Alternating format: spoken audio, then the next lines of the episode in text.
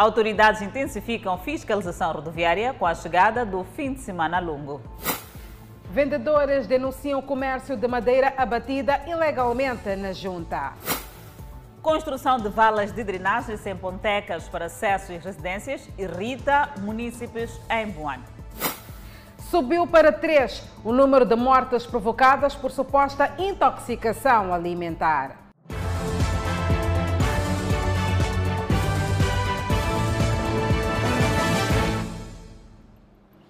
Boa noite, estamos em direto e em simultâneo com a Rádio Miramar e com as plataformas digitais. Mais de 100 condutores foram autuados pela Polícia da República de Moçambique devido a diversas irregularidades nas suas viaturas. Esta, inclusive, é uma atividade que a polícia vai intensificar neste final de semana longo. É assim que o final de semana de alguns condutores iniciou. Desde quando em que eu peguei a multa, chefe? Volta É, para aí, espera. Volta, É, é, desde o senhor quando preto não tem problema, pode, pode levar, mas a carta fica retida e vai formalizar a inibição na segunda-feira. A não observância das regras de trânsito levou à penalização de muitos automobilistas que circulavam nas estradas da cidade de Maputo. Poderá ser assim durante este final de semana longo. Esta fiscalização rodoviária teve o seu início há 43 dias. Nós desenhamos um plano, um plano integrado, onde temos a Polícia eh, de Trânsito, o INATRO, a Polícia Municipal, a Direção de Transportes, para desenvolver um trabalho multissetorial, trabalho que é este, que está sendo desenvolvido, por forma a garantir que haja uma redução significativa dos sinistros que têm vindo a assolar a nossa cidade de Maputo. O final de semana longo será de rusga na cidade de Maputo. A polícia quer evitar ao máximo a ocorrência de acidentes de viação nas estradas e vai incidir essencialmente nos veículos de transporte público. E porque nos últimos dias alguns transportes públicos têm criado constrangimentos nas estradas, houve necessidade de fiscalizar alguns veículos e os resultados não são satisfatórios. A validade do extintor não é visível. O que, o que consigo ver aqui é 5 de 5 de 2021. É um isto. É um. Eu estou a ver. Se fosse dois, veja que seria equiparado a este que vem deste lado de cá. Mas é um traço, logo é um. Passou bem. O condutor do transporte público explica que a validade do extintor está em dia. Nem com isso, não escapou da multa de 2.500 meticais. senhor não se vê a validade do ano, então significa que aquilo apagou-se. Não sei. Mas está em dia? O gestor, quando me entregou, disse que estava em dia. A polícia na cidade de Maputo diz que não vai tolerar desordens durante o final de semana. A ideia da retenção dos livretes visa essencialmente em fazer com que os proprietários possam pôr as suas viaturas num bom estado técnico para que possam, ou por outra, para que não possam concorrer para que ocorram situações de sinistros na via. É nossa preocupação e responsabilidade assumir aquilo que é a causa em relação à mitigação dos sinistros que assolam aquilo que é o nosso país.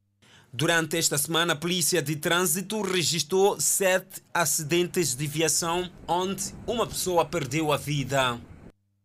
E a intensificação da fiscalização nas estradas de Maputo e não só. E daqui a pouco vamos estabelecer eh, contato com Edson Moanga, que é, afinal de contas, vamos saber do movimento ah, mesmo à porta do fim de semana. Exatamente, Adelaide Isabela, até porque o Dia do Trabalhador celebra-se já a 1 de maio, portanto, há aqui uma tolerância de ponto que será na segunda-feira e por estas alturas há muitas viagens que estão a ser efetuadas. Mas atenção, é daqui a pouco no Fala Moçambique. Seguimos com mais notas informativas. Vendedores de madeira na junta denunciam o aumento da madeira abatida de forma ilegal e transportada de noite. É um fenómeno que acontece sob o olhar impávido das autoridades competentes. São montes e mais montes de madeira abatida de forma ilegal que chega à rua Gago Coutinho, próximo à junta. Só quem conhece a madeira que pode distinguir a qualidade e os padrões de abate e comercialização. Então, nós estamos aqui com esses documentos, temos os documentos Mas esses que trazem essa madeira ilegal não têm nenhum documento, não têm nenhum documento, e eles trazem a madeira na calada da noite e lá do outro lado do norte tiram a madeira também na calada da noite. Chegando aqui, o caminhão para em alguma esquina, esperam a noite para descarregar a madeira. Os vendedores falam de um fenômeno recorrente que está a lesar o negócio. Depois, a madeira espanzada não tem fiscais. É madeira roubada no mato. Então, eles quando trazem aqui, eh, já não tem fiscais. Eles trazem à noite. E ultimamente descarrega à noite. Essa madeira é madeira ilegal. Agora, daí não estamos a pedir socorro porque não estamos a vender nada. Esta é a madeira que é autorizada pela Direção da Terra, Ambiente e Desenvolvimento Rural, diferente daquela que é vendida de forma ilegal. Os vendedores sentem-se lesados e dizem que é uma atividade que acontece sob o olhar das autoridades. Gostaríamos de uma boa fiscalização. A fiscalização for forte, essas coisas vamos ter pelo menos um sucesso. Mas se a fiscalização continuar como está a trabalhar, automaticamente ficaremos assim sem vender. Dizem já ter reunido com as estruturas locais e sem resultado. Nós deste lado da junta temos o nosso delegado, mas o nosso delegado não foi forte o suficiente para poder nos libertar dessa situação. Tivemos reuniões da reuniões aqui no bairro, não deu certo, disseram que a guarda, a guarda, a guarda ficou por assim mesmo. Houve algumas, alguma corrupção entre esses chefes do quarteirão, sei lá o quê, então não deu certo, saímos, fomos na Terra Ambiente, Terra Ambiente, disseram que iam resolver, mas não tem aqui nada.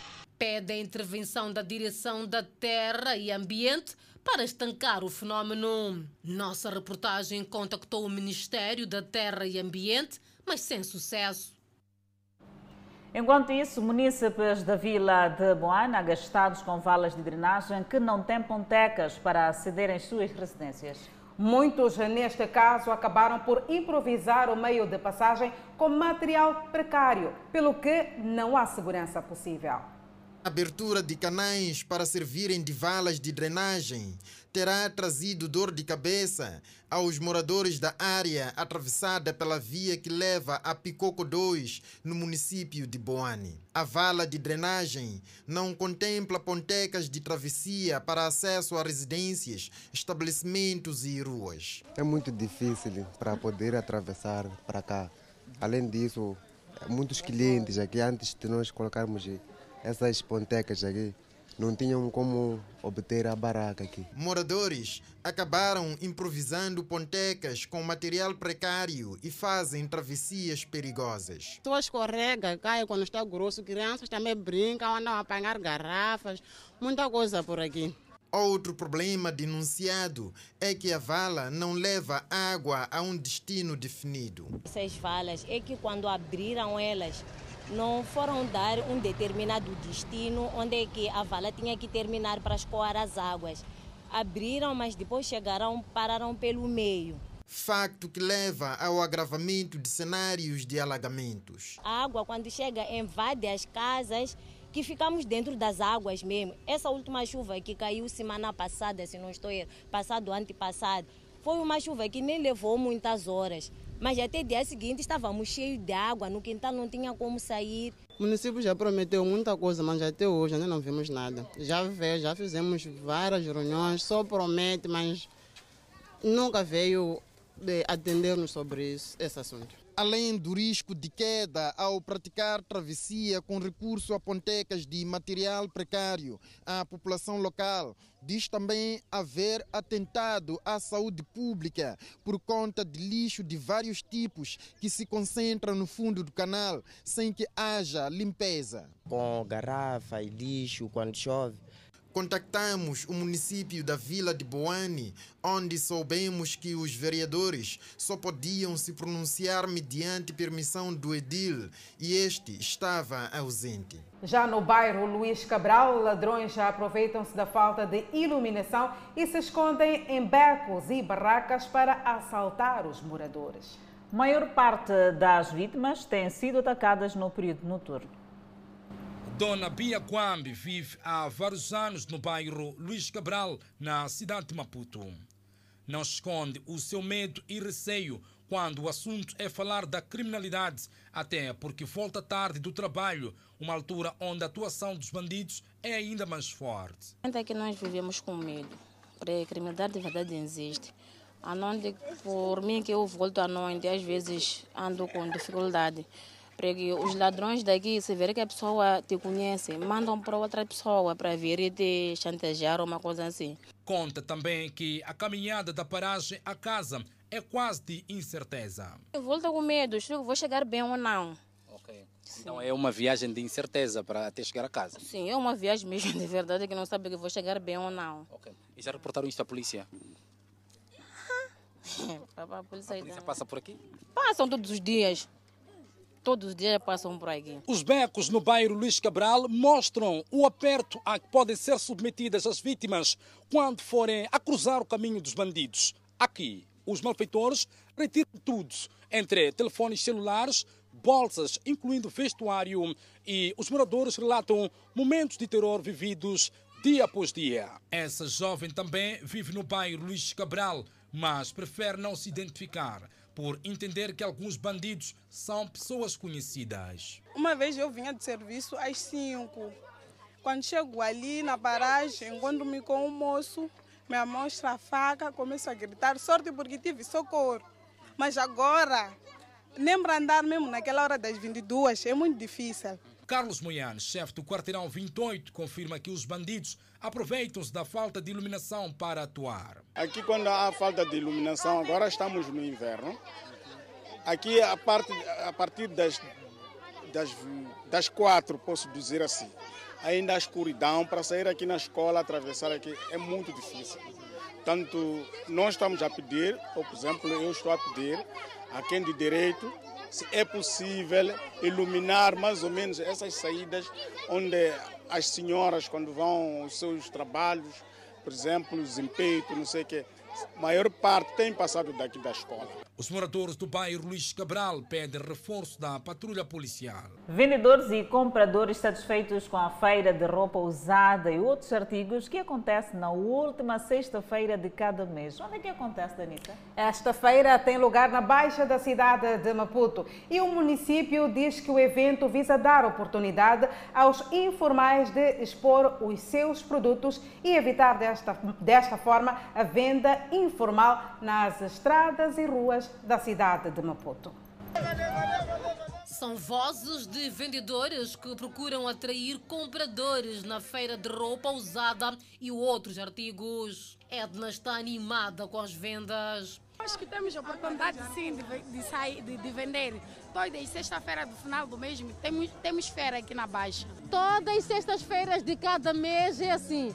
Muita agitação neste local da feira organizada pelo município de Maputo. Os vendedores estão expectantes.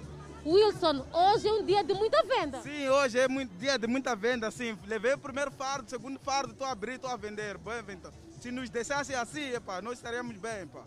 Conseguimos sustentar nossos filhos, nossos filhos por esta venda. O movimento de pessoas que procurava adquirir artigos aumentava e as sacolas pequenas para tantas compras.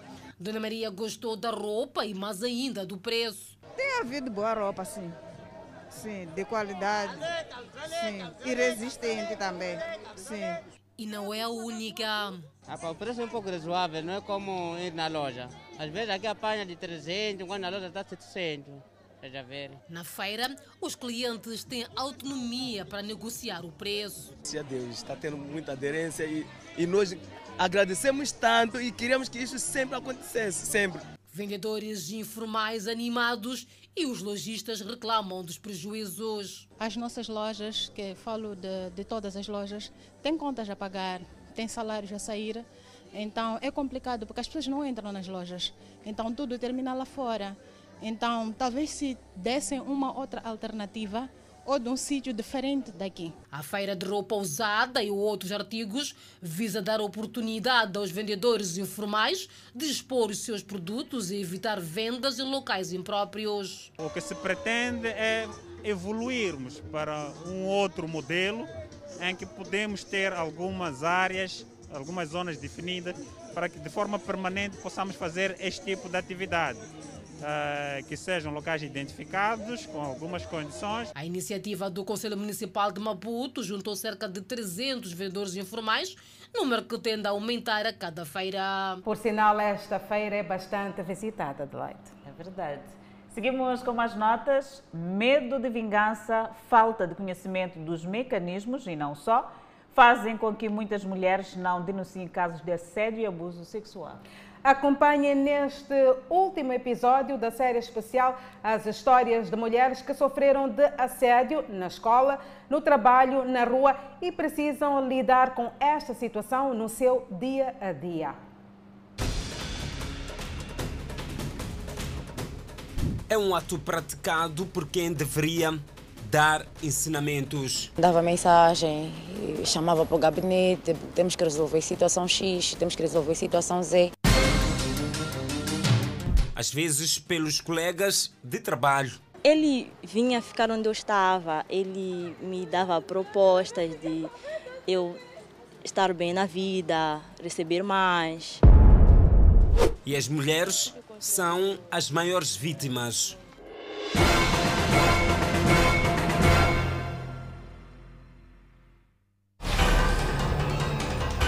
O assédio sexual pode ter várias formas de comportamento inclui a violência física e a violência mental, como coerção, forçar alguém a fazer o que não quer.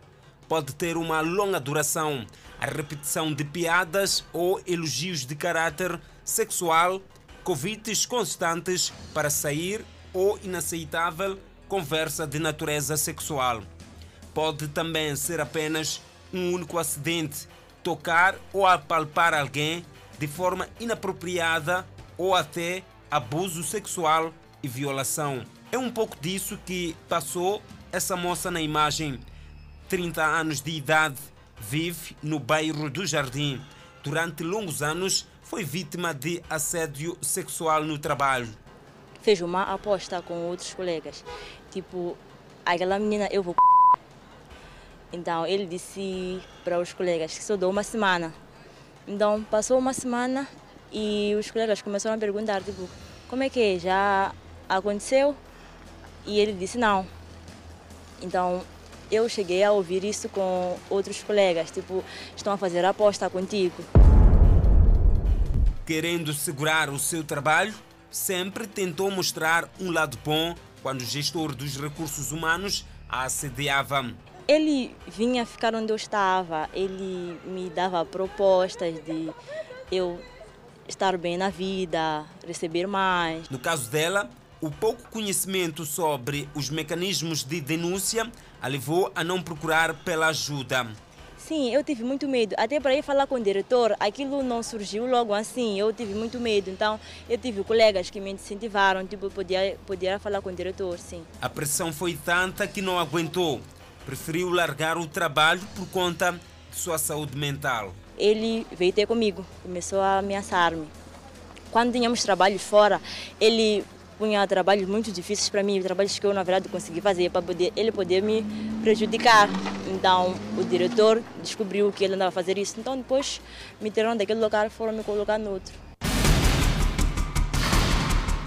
E o que dizer da história da Camila? Jovem com apenas 19 anos de idade, é residente na cidade da Matola. Sair de casa acabou virando um pesadelo. Era assediada por um vizinho de 35 anos de idade. Na altura, Camila só tinha 17 anos. O chamava de esposa. O assediador prometia garantir toda a logística para a sua família. Que uh, na minha casa não existem homens. Ele queria ajudar para pelo menos ter alguém para cuidar de nós que se houverem os primeiros gritos, ele podia cá ajudar, mas não só como um vizinho, mas como meu esposo. Então aquilo foi um choque para mim e eu uh, não comentei, infelizmente, com nenhuma das pessoas da minha casa, que é a minha irmã mais velha e a minha mãe. A sequência dos assédios chegou ao estágio constrangedor. Camila já não suportava a pressão. E ele não me deixava falar, dizia que eu já tinha idade, né? Porque parece que nas províncias vizinhas as crianças se casam mais cedo. E eu falei que não, isso era errado, né? Primeiro porque ele tinha esposa, tinha filhos e além de sermos próximos, eu acho que isso não é ético, né? Então ele começou já a olhar com os outros olhos, já me chamava de minha esposa e aquilo sempre criou um constrangimento para mim. O medo tomou conta da miúda. Para se proteger e tentar seguir em frente, denunciou o caso. Eu tinha, eu era fechada com a minha mãe e a minha irmã e elas sempre falaram que se eu tivesse algum problema eu tinha de comunicar a elas. Mas eu nunca havia passado pela situação e eu tive medo de passar a informação para elas. Eu não sabia como é que elas iam receber. Então aquilo foi me corroendo por dentro, eu fiquei com aquilo guardado.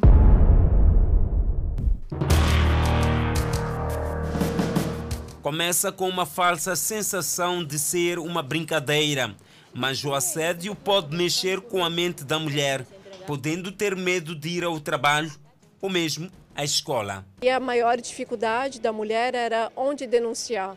Uma vez que vivencia, nós sabemos que a mulher vivencia isso, mas onde ela vai denunciar? Ela não se sente segura para ir para a polícia ou, enfim, para ir para outras instituições oficiais, porque ela não sabe, ela não tem o acesso a essa informação e também ela não sente segurança e essa rede de apoio para fazer a denúncia. Esta jovem passou episódios difíceis na escola. A estudante era assediada pelos professores. Logo no primeiro ano passei por esta situação.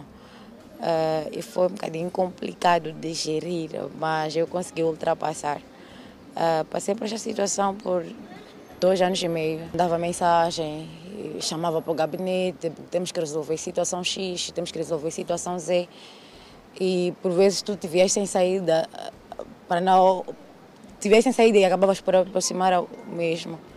E chegado lá, ele começava a lançar algumas, uh, não, não diria questões, mas ele começava a dizer gostava de mim, queria ter um caso comigo. Eu, em parte, para me desviar, eu respondia que eu não, não, não, nunca me relacionava com os meus líderes, com as pessoas que estivessem acima de mim. Torna-se um cenário constrangedor quando a vítima não sabe quais é são os mecanismos e como fazer chegar a denúncia às autoridades competentes.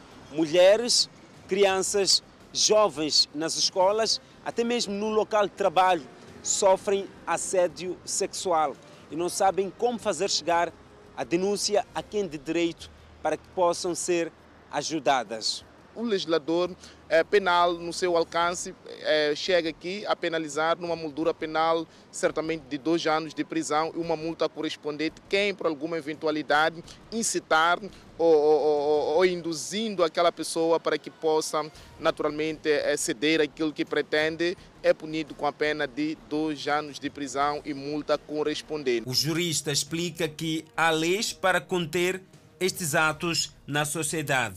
A trabalhadora pode reportar ao diretor-geral da empresa, porque eu sou superior hierárquico, pode informar ao diretor máximo da empresa dessas circunstâncias estão a acontecer, sem descurar a possibilidade de irem eh, a uma instância, a uma instância competente, tendo em conta que a nossa Constituição já abre esta primazia em caso de um determinado direito estar sendo violado, a como recorrer às instâncias de justiça. Acesso à informação é, é prioridade. Então, nesse caso, sabendo dessa realidade que as mulheres enfrentam esse tipo né, de, de assédio no dia a dia, a instrução é mulher denuncie, mas nós temos que passar onde essa mulher vai denunciar. E muito importante passar essa mensagem de segurança. A mulher ela tem muito receio, se ela faz a denúncia, ela vai voltar para casa, né? O que, que vai acontecer depois? No mês da mulher moçambicana, muitas são as histórias emocionantes vividas no país. Um mundo particular que só quem está dentro sabe o que acontece. Uma constelação de sentimentos e aflições, violência obstétrica, roubo de bebês, doenças particulares e a luta diária por se colocar de facto na sociedade. São mães, esposas, filhas e trabalhadoras em busca de espaço. No universo feminino, há espaço para todas as estrelas brilharem.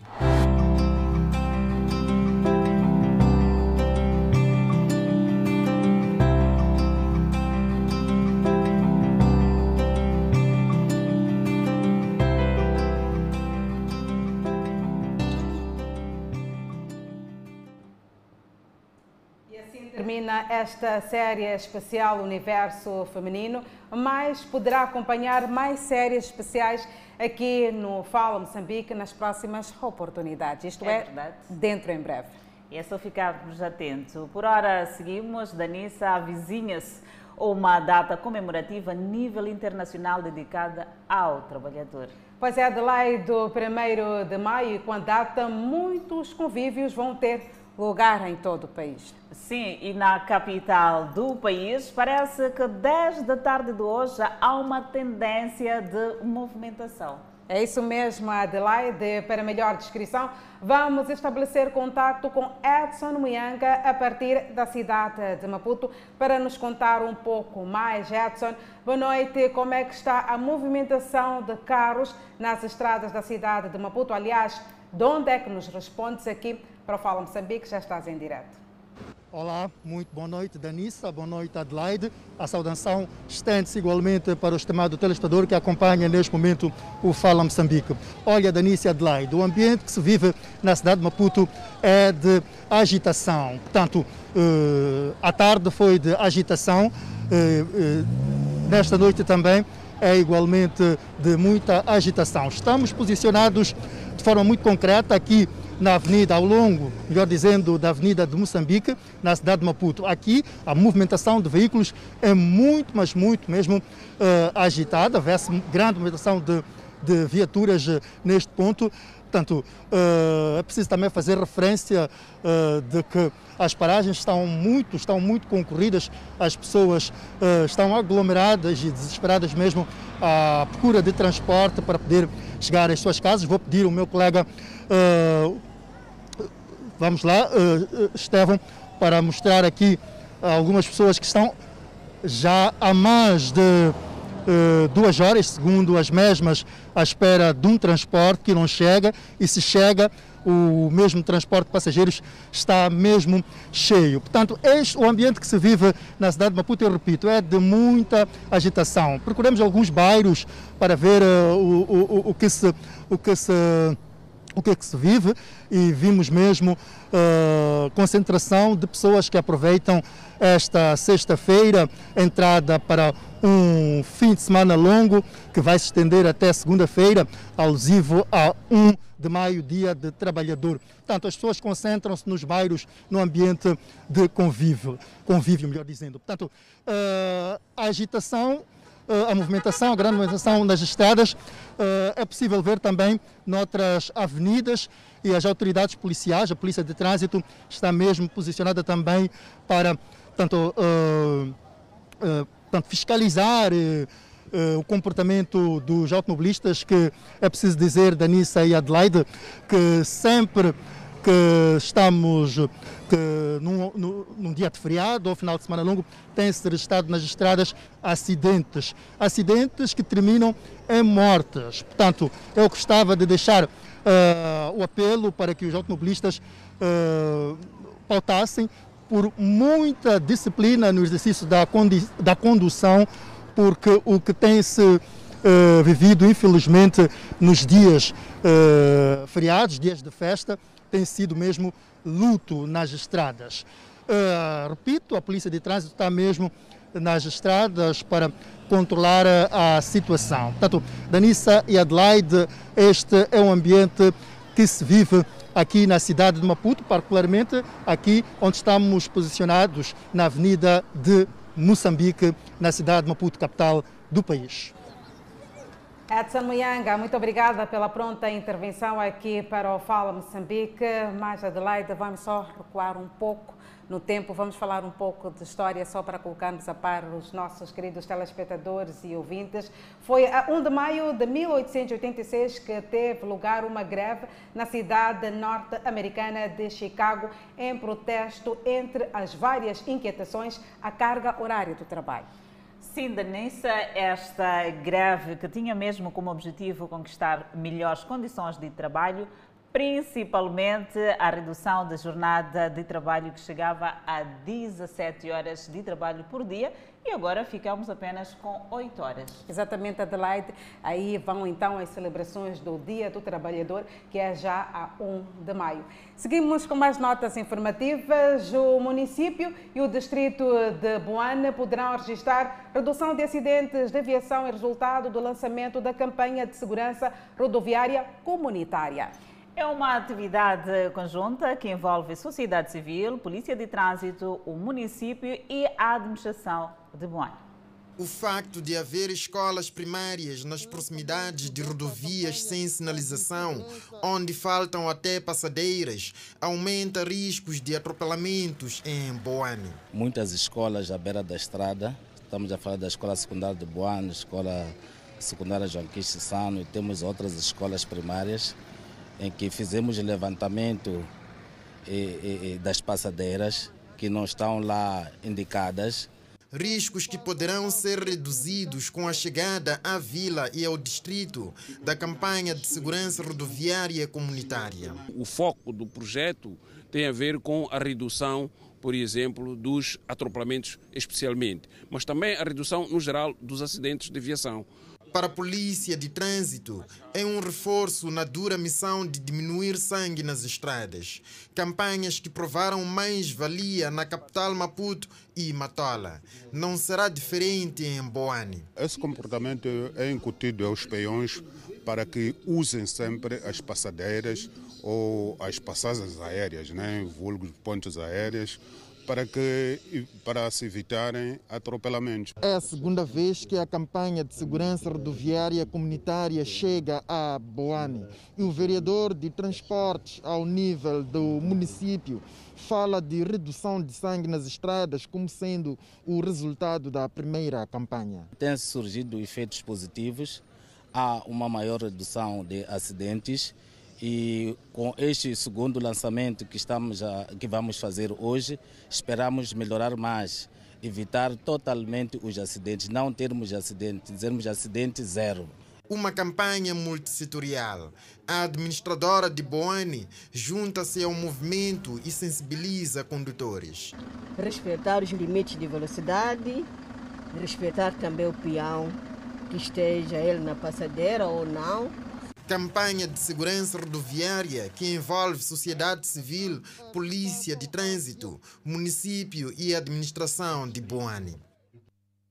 Sobe para três o número de óbitos por suposta intoxicação alimentar na Beira. Enquanto isso, pelo menos 22 pessoas morreram em 2021 vítimas de acidentes de trabalho no país. São notas a acompanhar logo após o intervalo. Até já. Que está de volta e com mais informação. Sobe para 3 o número de óbitos por suposta intoxicação alimentar na zona da Munhava, na cidade da Beira. E as autoridades fazem de tudo para esclarecer o caso. As autoridades de saúde desta maior unidade sanitária da região central do país confirmaram o óbito de uma menor de 15 anos que não resistiu à suposta intoxicação alimentar.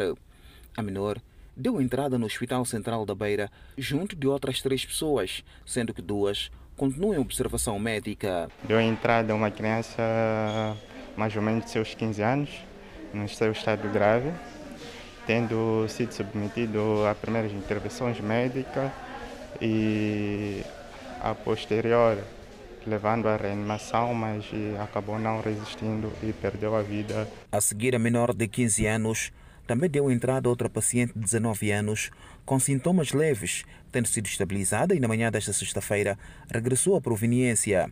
Enquanto isto, no bloco da pediatria, foram encaminhados dois menores de 5 e 9 anos, filhos da mulher de 29 anos, que não resistiu à suposta intoxicação e perder a vida na sua residência junto da sua filha de 3 anos. Na verdade, as crianças entraram é, mais com sintomas gerais uh, predominava mais quadro de dor abdominal e vômitos.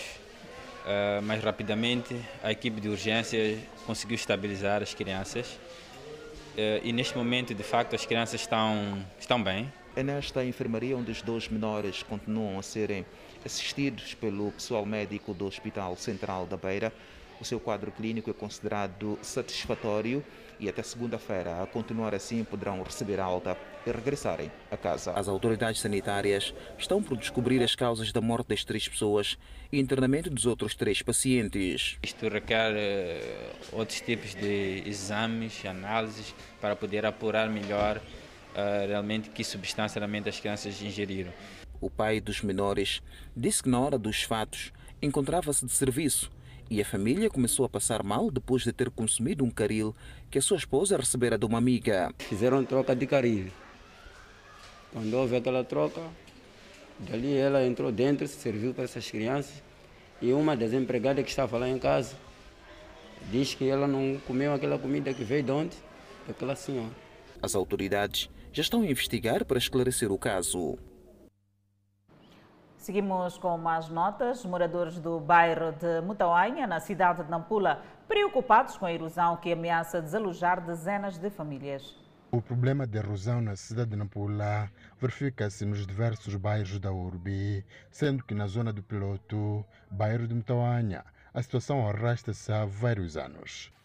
O povo desse bairro está chorando através dessa via, nem para, nem para passar carro para aquela, aquela direção de, de lá no Riacho está eliminado essa estrada. Quem, vem, quem, quer, quem, tem, quem tem sua viatura para que ela deixa, deixa lá na escola, para ir em casa dele.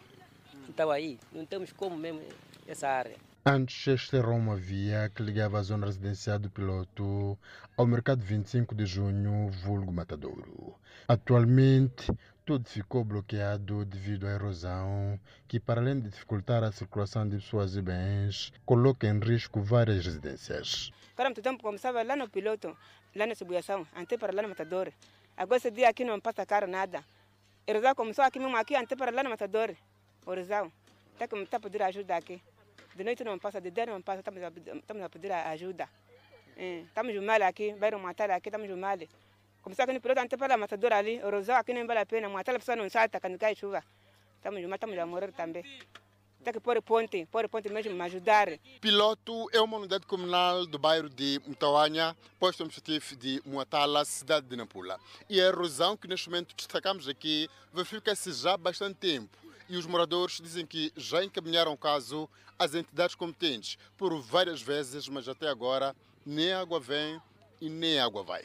Erosão não estamos a passar mal em relação esta via, que sempre, às vezes, o tempo, tempo, tempo esse chuvoso estamos a passar mal, porque sempre a água quando vem tem a tendência de descer esse lado e destruindo a terra e sempre ficando muito baixo. Assim. O Conselho Autárquico de Nampula diz que aguardava o abrandamento das chuvas para dar início ao processo de melhoramento das estradas terciárias que ligam os diversos bairros. Pelo menos 22 pessoas morreram em 2021 vítimas de acidentes de trabalho em Moçambique. Os dados são preocupantes, segundo a ministra do Trabalho e Segurança Social, Margarida Talapa.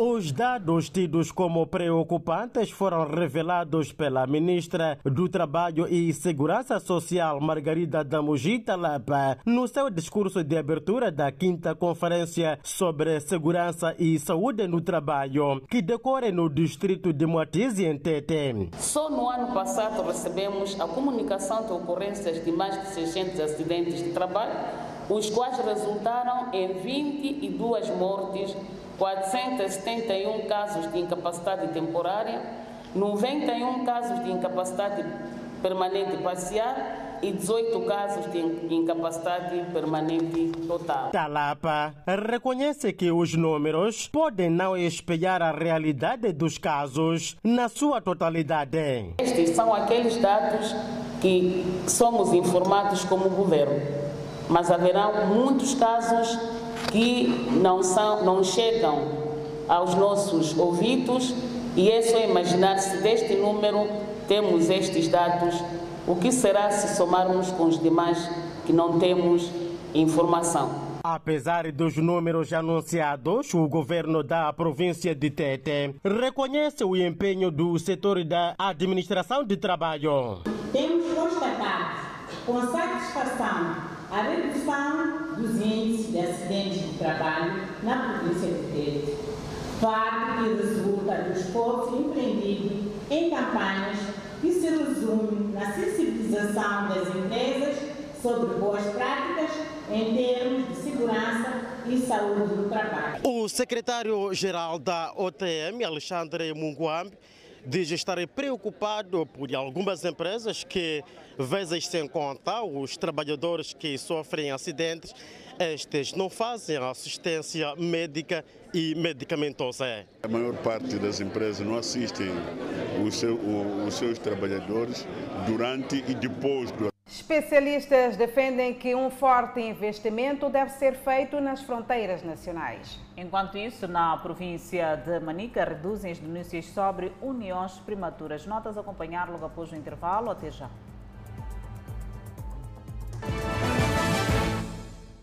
O Fala Moçambique está de volta e com mais informação. Jovens das províncias de Nampula, Niassa e Cabo Delgado juntaram-se esta sexta-feira para refletir sobre a paz a nível da região norte do país. Atentos e pensativos sobre os estágios da paz a nível da região norte do país, jovens vindos das províncias do Niassa, Nampula e Cabo Delgado, esta última província que desde o ano 2017 tem vindo a viver momentos difíceis devido à insegurança, os jovens refletiram nesta sala sobre vários assuntos. As atenções dos jovens de Cabo Delgado dizem estar viradas à vigilância. Estamos a dar informe que deve se distanciar com os malfeitores que são terroristas, que estão a estragar aquilo que é o nosso. Os jovens de Nampula descrevem a situação de Cabo Delgado como sendo uma experiência que não deve acontecer nas restantes províncias do país. Tememos também que isso possa se alastrar. Então, nós, como jovens, primeiro é de olhar pela segurança, eh, nos distanciarmos de atos semelhares a este de extremismo violento. O segundo é de acomodarmos os nossos irmãos porque precisam de nós, de apoio. E outros aspectos é olharmos o extremismo como um ato que não é uma boa via para seguir. O Instituto de Democracia Multipartidária, que organizou o evento de reflexão sobre a paz na região norte, aponta como falhas que levaram muitos jovens a aderirem aos movimentos de extremismo na província de Cabo Delgado, a falta de elaboração e implementação de políticas de desenvolvimento, assim como o envolvimento da camada jovem nos espaços de tomada de decisão. Jovens precisam ter, portanto, o apoio necessário para que possam uh, estar e se fazer eleger para esses espaços. Mas também temos estado a defender a necessidade de inclusão dos jovens dentro daquilo que é o plano de reconstrução uh, de Cabo Delegado. É preciso também dotar os jovens de capacidades conhecimentos, habilidades necessárias, de modo a que ele seja mais resiliente a situações de possíveis aliciamento para agendas que podem pôr em causa o desenvolvimento do país. É preciso continuar a, a portanto, reduzir o nível de vulnerabilidade dos jovens para que não sejam facilmente mobilizados para agendas uh, como estas que, são, que, estão, que têm a ver com o extremismo uh, violento. O papel dos jovens na prevenção do extremismo violento e sua influência na promoção da paz foi o tema de fundo discutido neste evento pelos jovens da região norte. Especialistas defendem que um forte investimento nas fronteiras pode ser o caminho certo para o combate ao tráfico de seres humanos em Moçambique. Um assunto que continua a mexer o país e preocupa as autoridades. No último informe anual sobre o estado da justiça no país, a Procuradora-Geral da República, Beatriz Puxil, disse que o país continua a ser um corredor para o tráfico de seres humanos e também de órgãos humanos e a sociedade está preocupada. O analista de política internacional e docente universitário Wilker Dias defende que, apesar de Moçambique ter sido um dos primeiros países da SADC a condenar o tráfico de seres humanos, o país ainda não tem uma planificação concreta para o combate a este mal. No entanto, até a data praticamente não temos uma planificação desenhada com vista a combater este tipo de crimes. Isso já é mau. Fora esse aspecto, nós também temos um outro fator extremamente importante que é a porosidade das nossas fronteiras. A porosidade das nossas fronteiras já a todos os níveis, não só a, a nível uh, da fronteira aérea, marítima, mas também temos a fronteira terrestre, principalmente, que é um dos principais corredores de, uh, para que possa haver esta questão do tráfico de seres humanos. Já o jurista Vitor da Fonseca entende que é preciso motivar com bons salários os agentes da PRM. Portanto, para que haja estancamento, certamente, desta onda de criminalidade, deve-se formar uma polícia competente, uma polícia com salários sustentáveis, pois estamos a tratar, porque nós temos de verificar, será que não existe polícia naquela jurisdição que diz, nesses corredores, que diz que há onda de criminalidade, há necessidade do Ministério Público, junto também de outras entidades do Estado, garantir bons salários, eh, boa motivação a esses profissionais para desencadear a esta onda de criminalidade. O jurista diz não entender o discurso da Procuradora-Geral da República, que, segundo mesmo, é quase repetitivo se fala-se desde eh, o primeiro mandato dela eh, que há corredores de criminalidade, porque na qualidade de, de, de, do representante do Estado não estanca esta probabilidade de haver aqui eh, certos corredores de criminalidade. Se tem, deve estancar. Temos a polícia em, na República de Moçambique que podia ser delegada para que possa estancar essa onda de criminalidade a nível dos nossos corredores. Não a Procuradora-Geral da República esteve nesta quarta e quinta-feira a prestar o seu informe anual à Assembleia da República. Vamos ao câmbio do dia. O dólar está a 63,20 meticais a compra e 64,46 meticais a venda. O euro está a 66,57 meticais a compra contra 67,90 meticais à venda. Por fim, a divisa sul-africana, o randa, que está a 4,1 metical a compra e 4,9 meticais à venda. Seguimos com mais notas na província de Manica que reduzem as denúncias sobre uniões prematuras. Este facto está a tirar o sossego da Procuradoria Provincial e as organizações que lidam com os direitos das crianças, que acreditam que os casos estão a ser encobertos. A província de Manica é uma das regiões que se destaca em Moçambique no que tange às uniões prematuras. O procurador provincial, sem avançar dados, disse que a instituição tem registrado menos denúncias de casos criminais contra menores. Mas em termos de números de processos, nós temos um número de processos reduzido. Significa que eh, as denúncias são feitas, mas os processos que chegam aos órgãos de administração de justiça ainda não refletem o real número de, das denúncias ou que, que, aparentemente estão sendo apresentadas. Melvin Mazus é ativista que lida com os direitos das crianças. A mesma disse que em Manica há falta de denúncias por parte da comunidade ou familiares das vítimas, o que, na sua ótica, contribui para a não descoberta de casos de uniões prematuras e violações de menores. Acabam conhecendo quem são os verdadeiros denunciantes desta causa. Isto cria uma situação de conflito dentro da comunidade, porque os agressores voltam às comunidades com a identificação de quem são os denunciantes, ameaçam esses denunciantes e isto compromete, na verdade, a integridade física destes denunciantes, cria um cenário de desconfiança por parte da, das comunidades para com os serviços, sobretudo a polícia, e também enfraquece aquilo que são as nossas lutas em relação à, à igualdade de género e essas denúncias de casos de uniões prematuras ou violência que as crianças sofrem. Eu casei cedo, tenho dois filhos, a aconselhar para outra pessoa para não casar cedo. E para que haja denúncias em casos criminais contra crianças, a Procuradoria Provincial e organizações que lidam sobre os direitos das crianças reuniram-se na cidade de Chimoio. E espera-se que, com a formação dos grupos de referência da província, encontrem respostas eficazes às ações de prevenção e combate de práticas criminais.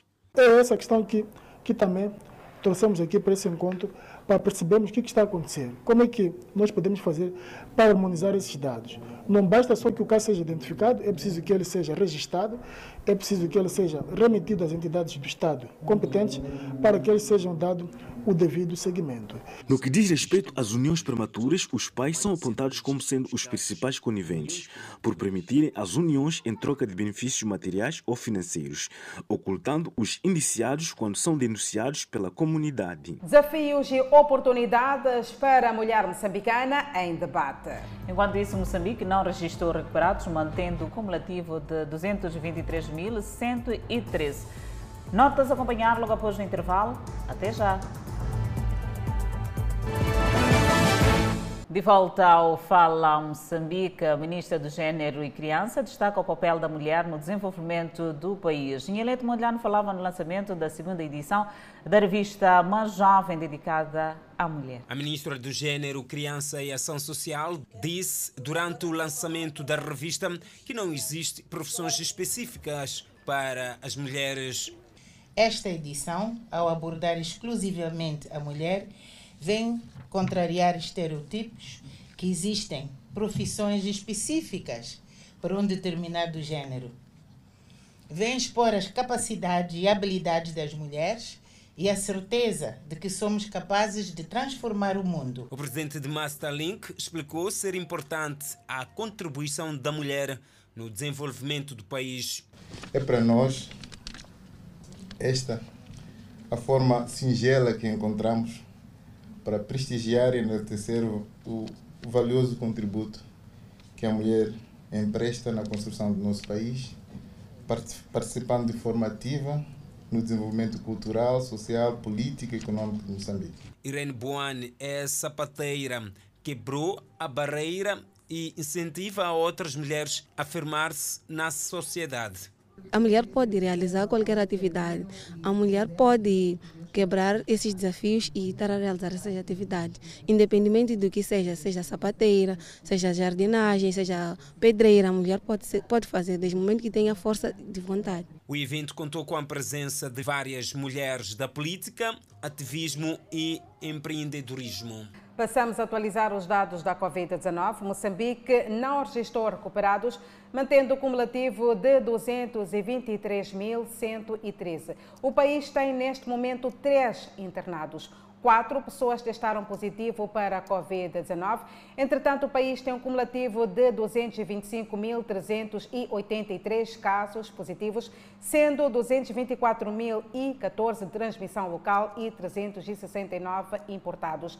Não há registro de óbito, mantendo o cumulativo de 2.201 as vítimas mortais. Neste momento, Moçambique tem 65 casos ativos devido a esta pandemia viral. Seguimos com mais notas informativas. Ainda para falar do setor da saúde, o presidente da Renamo Suf Momad doou esta sexta-feira mais de 200 seringas ao Hospital Provincial de Tete. É uma doação que visa reforçar este material cirúrgico na maior unidade hospitalar da província, que ressentia a sua insuficiência. Iniciou aqui já a, a, a, o primeiro contacto oficial institucional para que possamos oferecer aquilo que faz falta ao Hospital Provincial de Tete e ajudar a salvar a, a, vida dos nossos concidadãos. É mesmo um gesto de solidariedade humana para com o cidadão que precisa destes instrumentos para salvar a sua vida. Ao todo, são duas mil seringas que poderão fazer alguma diferença para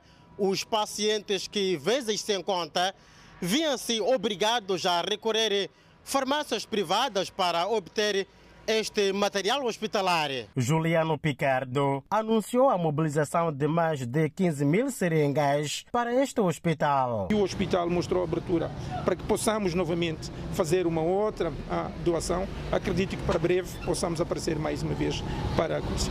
Qual é a previsão da quantidade? Pelo menos até 15 mil seringas vamos, vamos, vamos conseguir doar para as próximas fases. O médico-chefe provincial da saúde em Tete agradeceu o gesto. É gratificante eh, como eh, sabem, o hospital é de todos.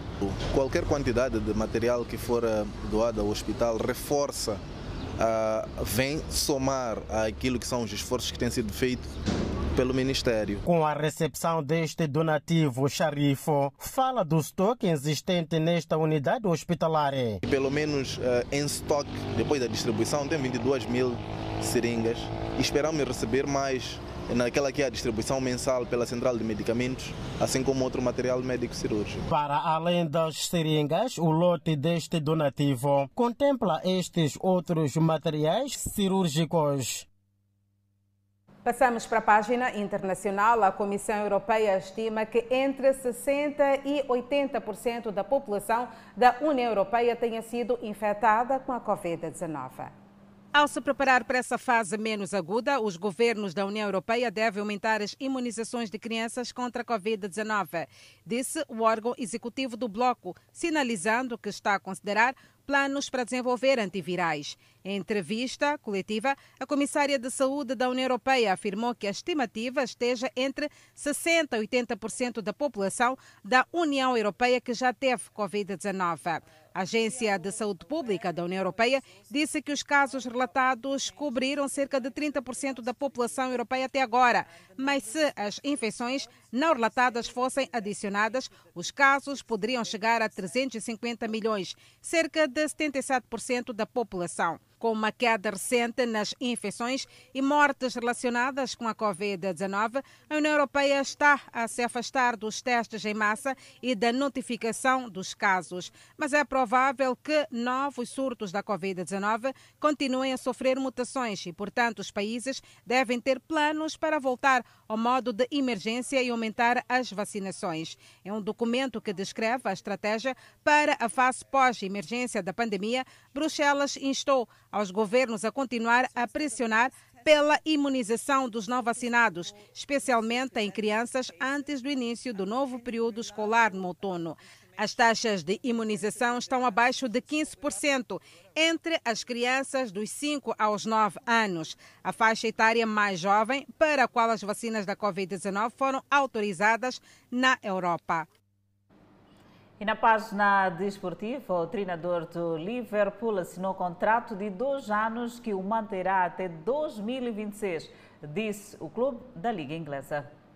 Klopp, cujo contrato anterior expirava em 2024, ajudou o Liverpool a conquistar os títulos da Liga dos Campeões e da Liga Inglesa desde que chegou em 2015. Em comunicado, o treinador disse que ainda há um frescor sobre nós como clube e isso me energiza. Há tantas palavras que eu poderia usar para descrever como estou a me sentir com esta notícia. Encantado, humilhado, abençoado, privilegiado e animado seria um começo. Na presente temporada, o Liverpool pode juntar o título da taça da Liga Inglesa às conquistas da Premier League, da taça de Inglaterra e da Liga dos Campeões. A nível individual, conquistou o prémio de Best em 2019 e 2020, atribuído pela FIFA. É momento de observarmos um breve intervalo, mas antes a previsão do estado de tempo. No norte do país, Pemba 30 de máxima, Lixinga 24 de máxima, Nampula 27 de máxima. Seguimos para o centro do país. Tete com uma máxima de 33, Quilimane 29, Chimoio 25, Beira 31. Já na zona sul do país, Vilanculo de máxima poderá registrar 30, Inhambane 29. A mesma previsão está para a cidade de Xaixai e Maputo de máxima poderá registrar 30 graus Celsius de máxima e uma mínima de 19. O Fala Moçambique está de volta e com mais informação. O secretário-geral da ONU, António Guterres, se encontrou com o presidente da Ucrânia, Volodymyr Zelensky, em Kiev.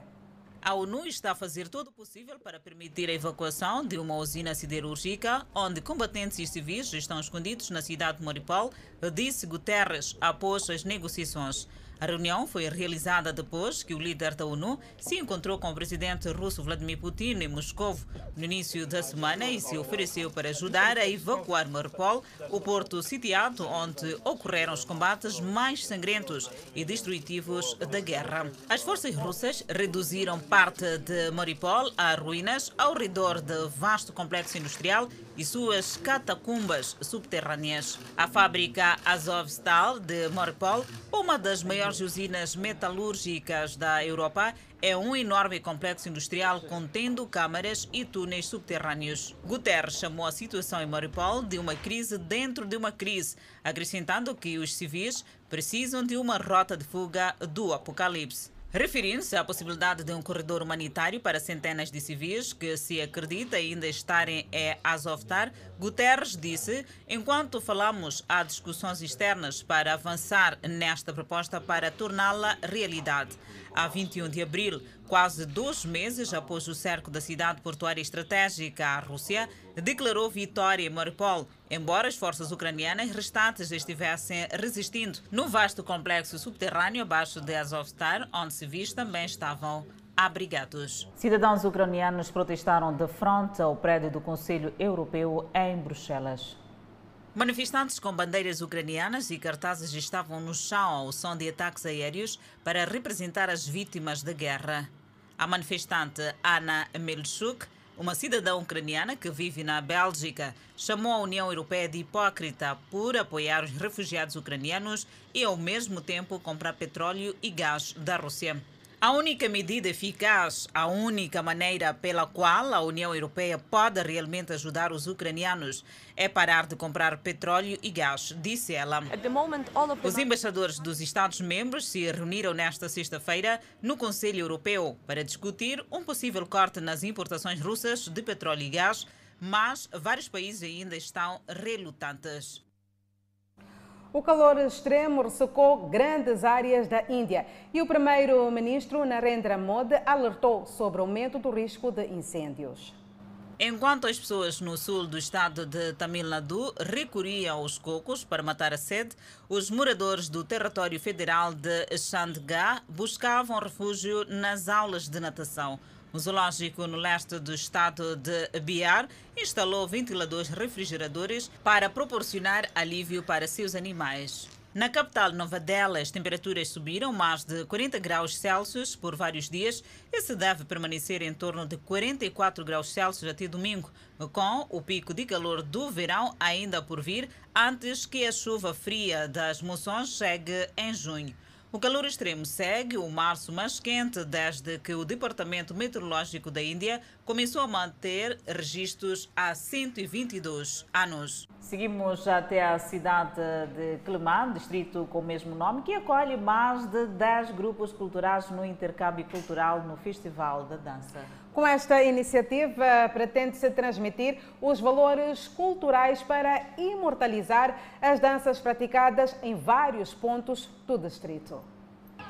Num mundo cada vez mais globalizado, as demonstrações de vários tipos de dança praticados no distrito de Climane, neste intercâmbio cultural, têm por fim garantir que os praticantes, na sua maioria, maiores de idade, possam deste modo imortalizar os valores culturais para os mais novos. Aprender a dançar e nós, como estamos a crescer para os mais novos, ficarem com ele. Ao nível da província de Zambésia, são mais de 120 grupos. No entanto, neste evento que decorre aqui na cidade de Climane, participam 49 grupos com diversas expressões culturais. Na sua maioria, a dança. É através desse pequeno gesto que é feito aqui pela Direção Provincial de Cultura e Turismo, aquilo que é a demonstração da cultura para os mais novos, para que seja imortalizada a cultura ao nível da província de Zambésia. O diretor provincial de Cultura e Turismo, Ali Abubakar, diz ser este um movimento que não apenas vai ser realizado na cidade de Climane, mas em todos os distritos, na qual serão também documentados, garantindo assim a sua importância.